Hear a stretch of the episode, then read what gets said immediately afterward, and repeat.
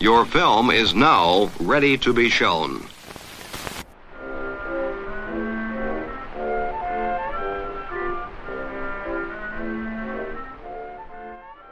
Good morning. I'm Justin Hendrix, editor of Tech Policy Press, a nonprofit media and community venture intended to provoke new ideas, debate, and discussion at the intersection of technology and democracy. Last week, a group of very important people, including the U.S. Secretaries of State and Commerce and trade representatives from President Joe Biden's administration, met with top European Union officials in the heart of the Swedish Lapland for the fourth ministerial meeting of the US EU Trade and Technology Council, or TTC. Pressing needs were tackled, new initiatives were launched, commitments were made, and cooperation was deepened on a range of tech policy issues, at least according to the press releases. To hear an unvarnished view from someone who was at the meeting about what might actually come of it all, I invited on a journalist who, in my opinion, is one of the best tech policy reporters in the world. I'm Mark Scott. I'm Politico's chief technology correspondent. Mark, you have just returned from a very interesting meeting uh, that I feel like is sort of less well covered, a little bit off the beaten path. Can you tell folks just what went on in Sweden and what you observed there? I mean, it wasn't just Sweden, it was northern Sweden. We were just on the south of the Arctic Circle in a place called Luleå, which is a town of about 75,000 people. And forgive my awful pronunciation. Um, it's the bi- biannual EU US Trade and Tech Council Summit. Uh, what does that mean? It, it's been going on for about two years and it involves Antony Blinken, Gina Raimondo, the Commerce Secretary, and Katherine Tai, the uh, US Trade Representative, getting together with their European counterparts, Margrethe Vestager, who is the, uh, she has a long title, but basically she's the European Commission's digital chief, and her trade counterpart, Valdis Dombrovskis. Um, and they get together, they hash out hopefully uh, thorny issues on trade and tech to create some sort of transatlantic unity. And the idea basically is to sort of bridge some of the, the divides that came up during the Trump administration.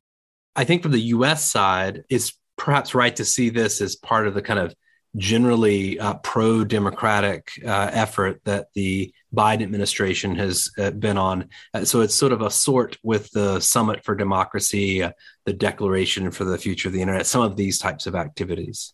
Yeah, reading from my, my notes, uh, America's back, right? So this is all about promoting to European allies that DC is taking the, these things seriously. I uh, appreciated some of your coverage. You included uh, some some great details. You talked a little bit about the fact that uh, the AI conversation in particular took place over a lunch of cod loin and chocolate praline. Uh, AI seemed to have been the topic du jour. Uh, what was it all about? What what was the goal between the U.S. and EU counterparts there? Sure. I, to, to carry it, I did not get the chocolate praline, so that's a shame from my, my end. Um, the AI discussion has been going on within the Trade and Tech Council since the beginning, since sort of early last year, but it's been very technical. The idea being, what do we do with this so-called trustworthy AI? And so they've been hashing out through very wonky working groups that meet sort of quasi regularly about metrics and measurements and, you know, bringing in the best of both sides. And that's great. And that's kind of what industry wants. They want to make sure that, yes, the Europeans are going a mandatory legal route the Americans not so much, but uh, where's the common ground?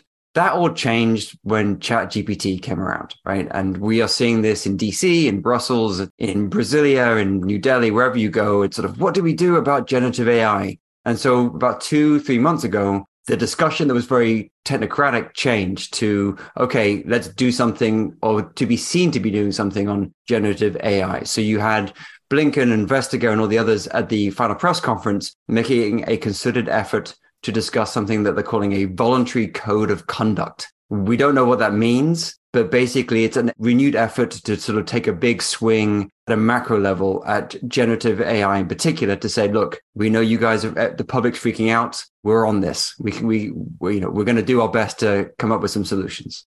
These codes of conduct or codes of practice are uh, I think of as, as, sort of very European, mm-hmm. um, all about kind of getting industry to agree to certain principles, uh, certain objectives, and then perhaps seeing if that can lead to, I guess, a framework for regulation. So I, I do not want to name drop because I am not a very important person, but you know I got to spend some time with um, Margrethe Vestager at, at, the end of the conference, and and she was basically saying that this is a two-page briefing note that the commission wrote up themselves, and she personally handed it over to Raimondo over the uh, cod loin and praline lunch, right? So this is a very much currently a European centric approach to codes of conduct. It's a question of will you know the Commerce Department and you know maybe the National Security Council and the White House will they agree to it? We need to figure that out. So we now have a couple of so-called Sherpas on both sides to sort of take the loads on, on actually what will be involved in this code of conduct. But the idea is to create some sort of transatlantic voluntary code to present at the G7 meeting that there's going to be held sometime in the fall. So uh, we've got this separate process, this G7 uh, AI process, and we've got three dedicated expert groups that are coming out of this that'll focus on it looks like AI terminology and taxonomy, cooperation on AI standards and tools for trustworthy AI and risk management, and monitoring and measuring existing and emerging AI risks. Uh, this is all from the readout from the White House. I see a list of 65 key AI terms essential to understanding risk-based approaches to the uh, to AI, uh, which the uh, U.S. and EU are working to to harmonize. This all sounds great, right? Two of the world's biggest economies uh, working on AI together, but the U.S. and the EU really don't see eye to eye uh, on how to go about this at all. I mean, that's putting very mildly, right? So the, I think you need to see this as two tracks. The, the metrics and the measurements you mentioned were existing AI work within the Trade and Tech Council that was going on for the last two years. It was very technocratic and frankly, no one cared because it's sort of things that, you know, only the, like the, the boffins of the boffins care about, to use a British term. Then there's this code of conduct, which is like, oh crap, we need to be doing something on generative AI now. And therefore we were going to bring in the Secretary of State. We're going to bring in Europe's digital chief to like give a broader macro view, which they inserted it at the last minute, literally the two page document discussed on the last day. So that is the thing where we need to focus. But that doesn't get away from the fact that Europe has its AI Act, which they're trying to get done by December.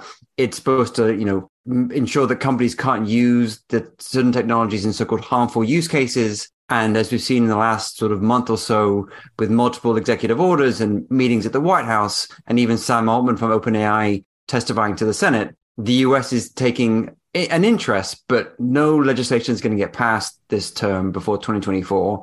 And the White House itself is taking, for my opinion, a very industry led approach to what to do about this yeah, you had senators kind of talking to Sam Altman, uh, well, by his first name, uh, calling him Sam. They'd all just come off a dinner with him apparently the night before the hearing. So you do get a sense of this closeness. When Biden hosted uh, his summit on AI, it was, of course, uh, you know, corporate executives that were in the room uh, rather than critics or or advocates for for reform.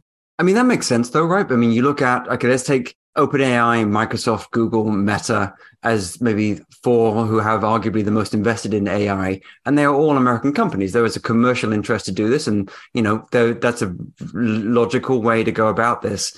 You then look at what goes on in Europe, and I'm not saying that as sitting here in London, but like they have a very different approach to this because there are fewer companies in Europe doing this, and therefore it is seen as a potential another area where the Americans can dominate rightly so. They've invested the most, but it is definitely there is a commercial interest underlying how both sides are looking at this. Is there a sense uh, in the conversations you've had, either I suppose uh, with some of the leaders or perhaps uh, in the hallway, that the U.S. is just going to go this laissez-faire route again, and the same sort of situation that we had with social media is about to repeat itself, where you know American corporate dominance power essentially uh, these products kind of propagate themselves and Europe is sort of left to kind of try to figure out how to rein in uh, their practices and maybe try to protect their own citizens uh, within their own principles and frameworks. I mean, I think there are people in the administration, well, a lot of people in the administration who also want to protect Americans, right? This is not about sort of letting industry do what industry does. But I, I do think just looking at the political dynamics in the US right now in terms of Congress and even some of the states, it's very difficult to pass any legislation, let alone digital legislation. And I think with it, when it comes to AI, we're having a lot of rhetoric and a lot of executive orders and even DOJ and the FTC saying like, we'll use our powers to do what we can but there's no federal privacy law, right? There, there are issues, you know, with how this works in the US that makes it more difficult. And as much as I have issues with the European approach on how they go about regulation, they have been working on an AI Act for more than two years. The fact that until very recently it didn't even look at generative AI is a problem, but they're trying to fix that. So it, it is just a question of just how both machines work. That it's very different, and getting them to both agree on some sort of voluntary code beyond platitudes is going to be difficult. So AI was not the only subject uh, on the table at this meeting, and I want to kind of just throw out a few others and kind of get your take on what was discussed. Um, and maybe I'll just give you kind of you know one two word prompts and see what comes out. Uh, one thing that stood out to me: digital identity.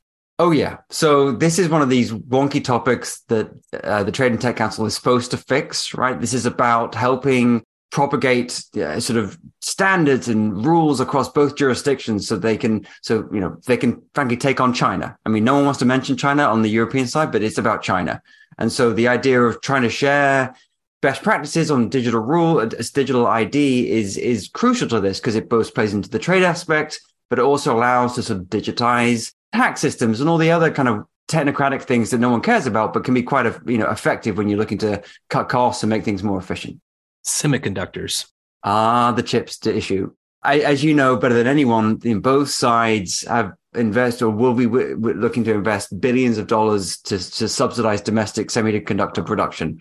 The issue with that is you've got the Intels and the TSMCs in the world going around saying, "Hey, DC, Brussels has offered me 10 billion. Can you offer me more? And what they're trying to avoid is this so-called subsidy race. So the semiconductor conversation is basically, let's be very transparent about where we're going to spend our money. So if Intel comes to me and other companies can do it too, if Intel comes to say a US state and says, can you offer me this much money because the Europeans have done it too?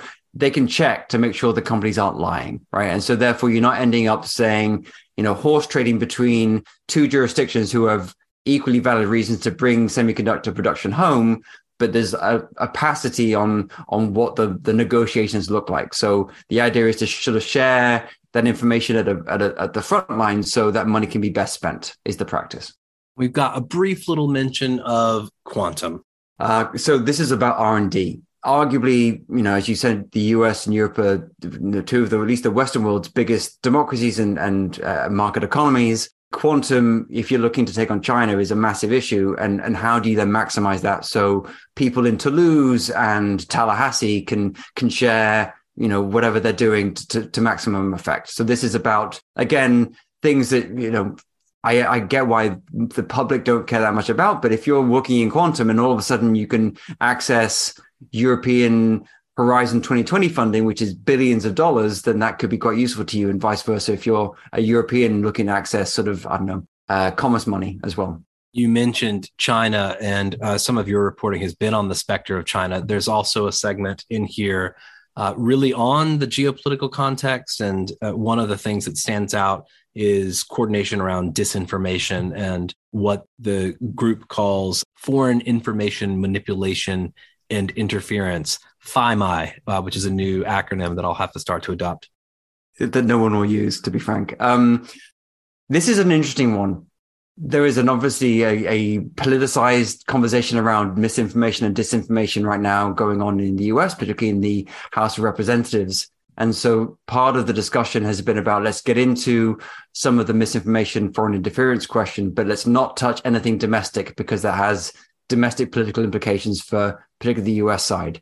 So what they're doing and then name checking Russia and China in particular, saying you are interfering in Latin America and Africa. So we are going to coordinate our response in terms of, you know, uh, pre-bunking, as they call it, to getting ahead of Russian disinformation tactics in, say, Colombia to show like, no, you're doing this.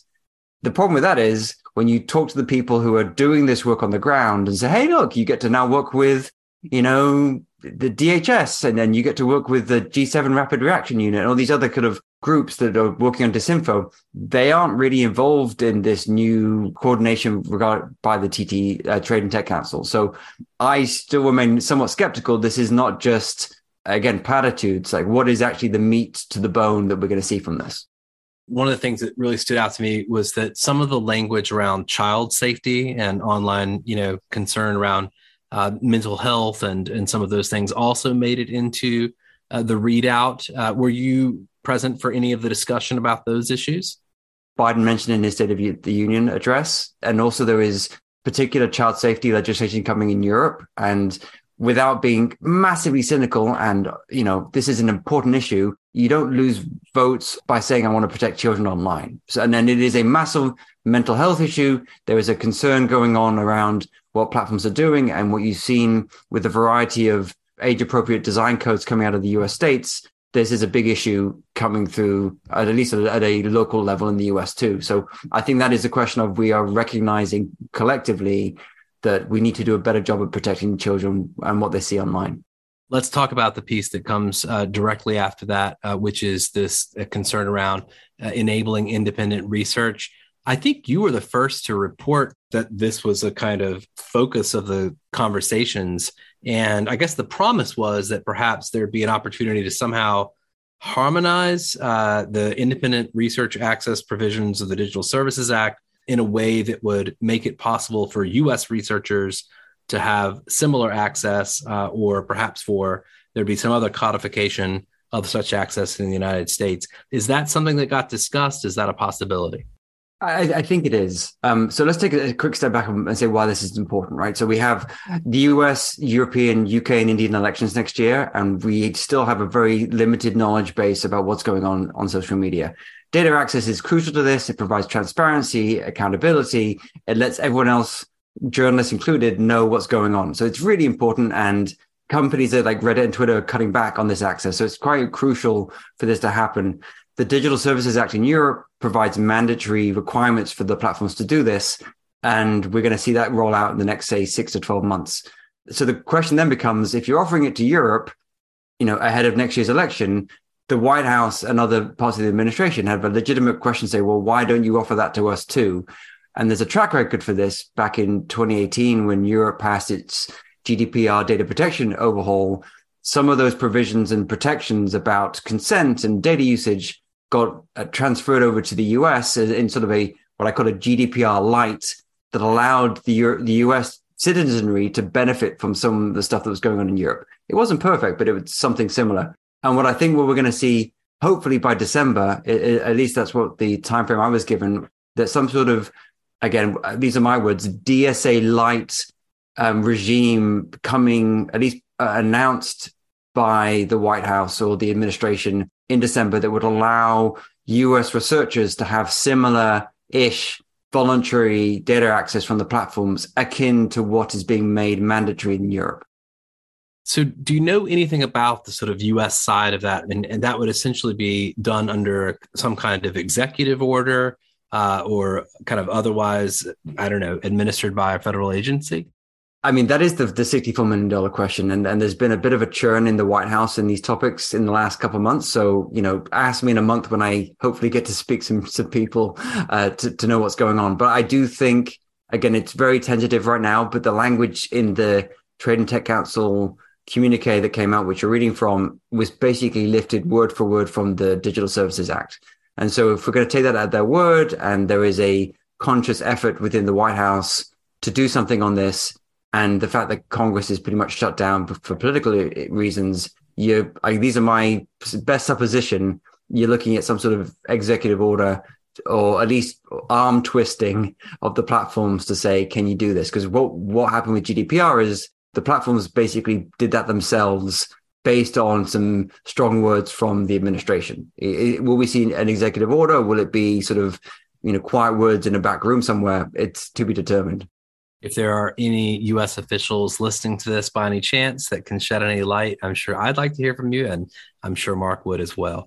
Let me ask you, uh, grab bag time. Uh, anything that we've not discussed that you think was important? There was a lot around connectivity. Uh, 6G, which some listeners may be surprised to learn, uh, is now on the agenda. Uh, feels like we've barely choked down 5G lots of connectivity issues, lots of uh, specific issues to do with uh, particular countries and other types of bilateral conversations that are important both to the US and to the EU.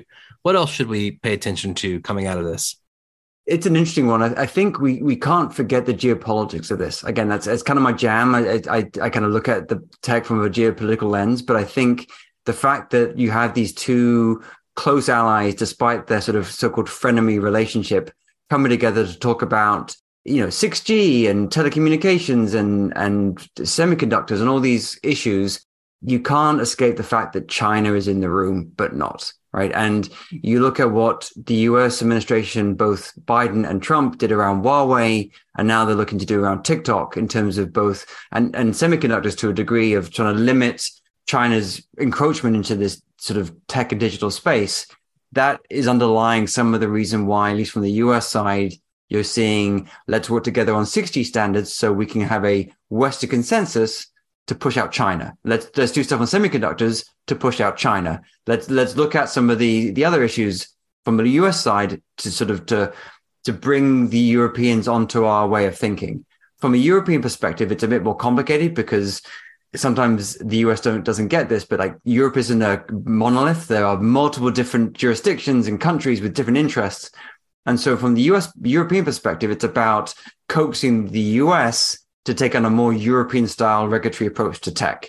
And that goes from everything from the platform stuff we discussed, even to, to 6G, which frankly, the Europeans compared to the US is leading on with Nokia and Ericsson versus maybe Intel on the US side. There, so there's a sort of a push and pull between the US kind of hoping and willing the the Europeans to sort of take on the anti-China hawkish view, and in from Brussels, the idea that you know we're winning this whole Brussels effect by sort of nudging the Americans towards a European style sort of regulatory regime. It's somewhere in between. Like neither side is getting everything they want, but the fact that you've got Antony Blinken, Gina Raimondo, Katherine Tai, and the Europeans coming to a a town in the middle of nowhere. It literally is the middle of nowhere for two days. I think is emblematic of at least that transatlantic ties being fostered again.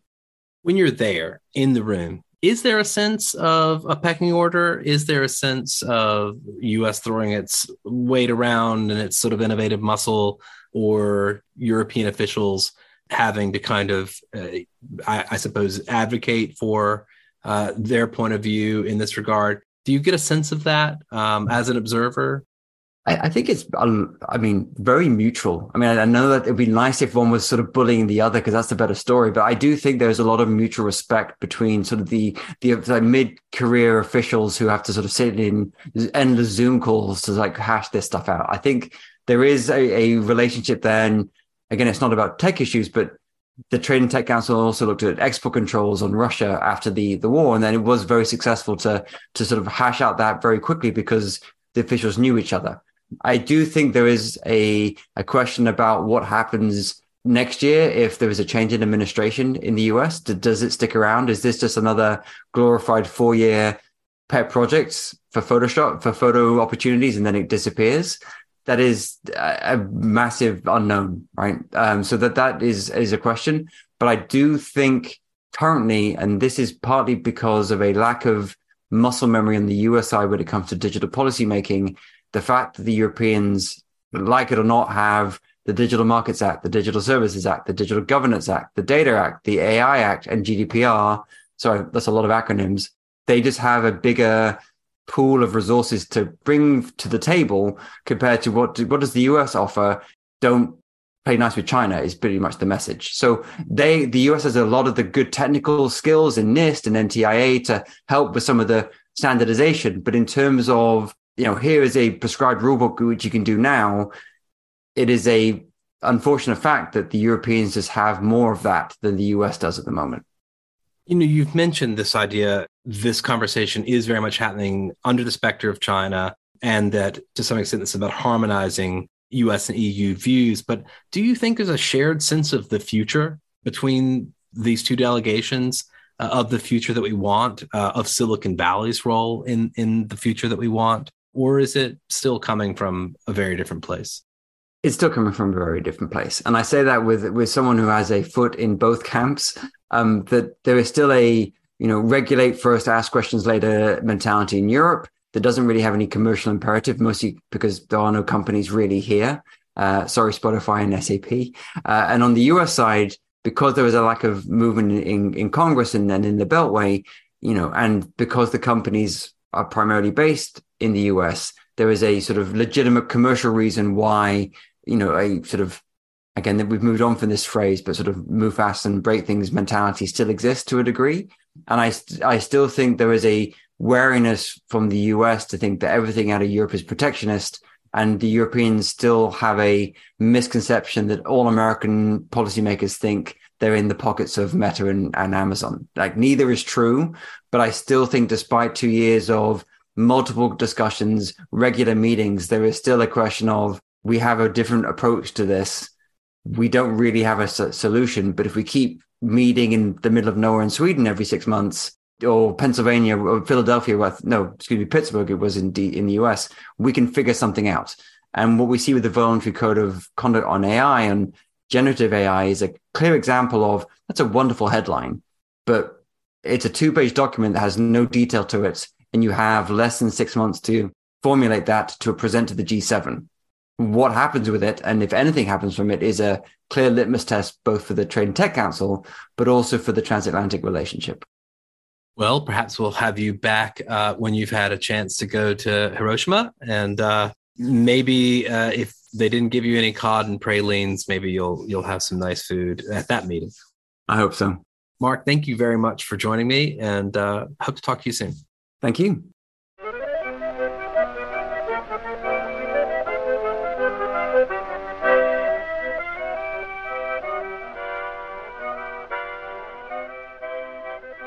That's it for this episode. I hope you'll send your feedback. You can write to me at justin at techpolicy.press or find us on Twitter at techpolicypress.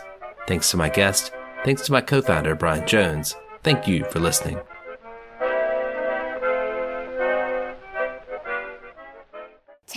Policy Press.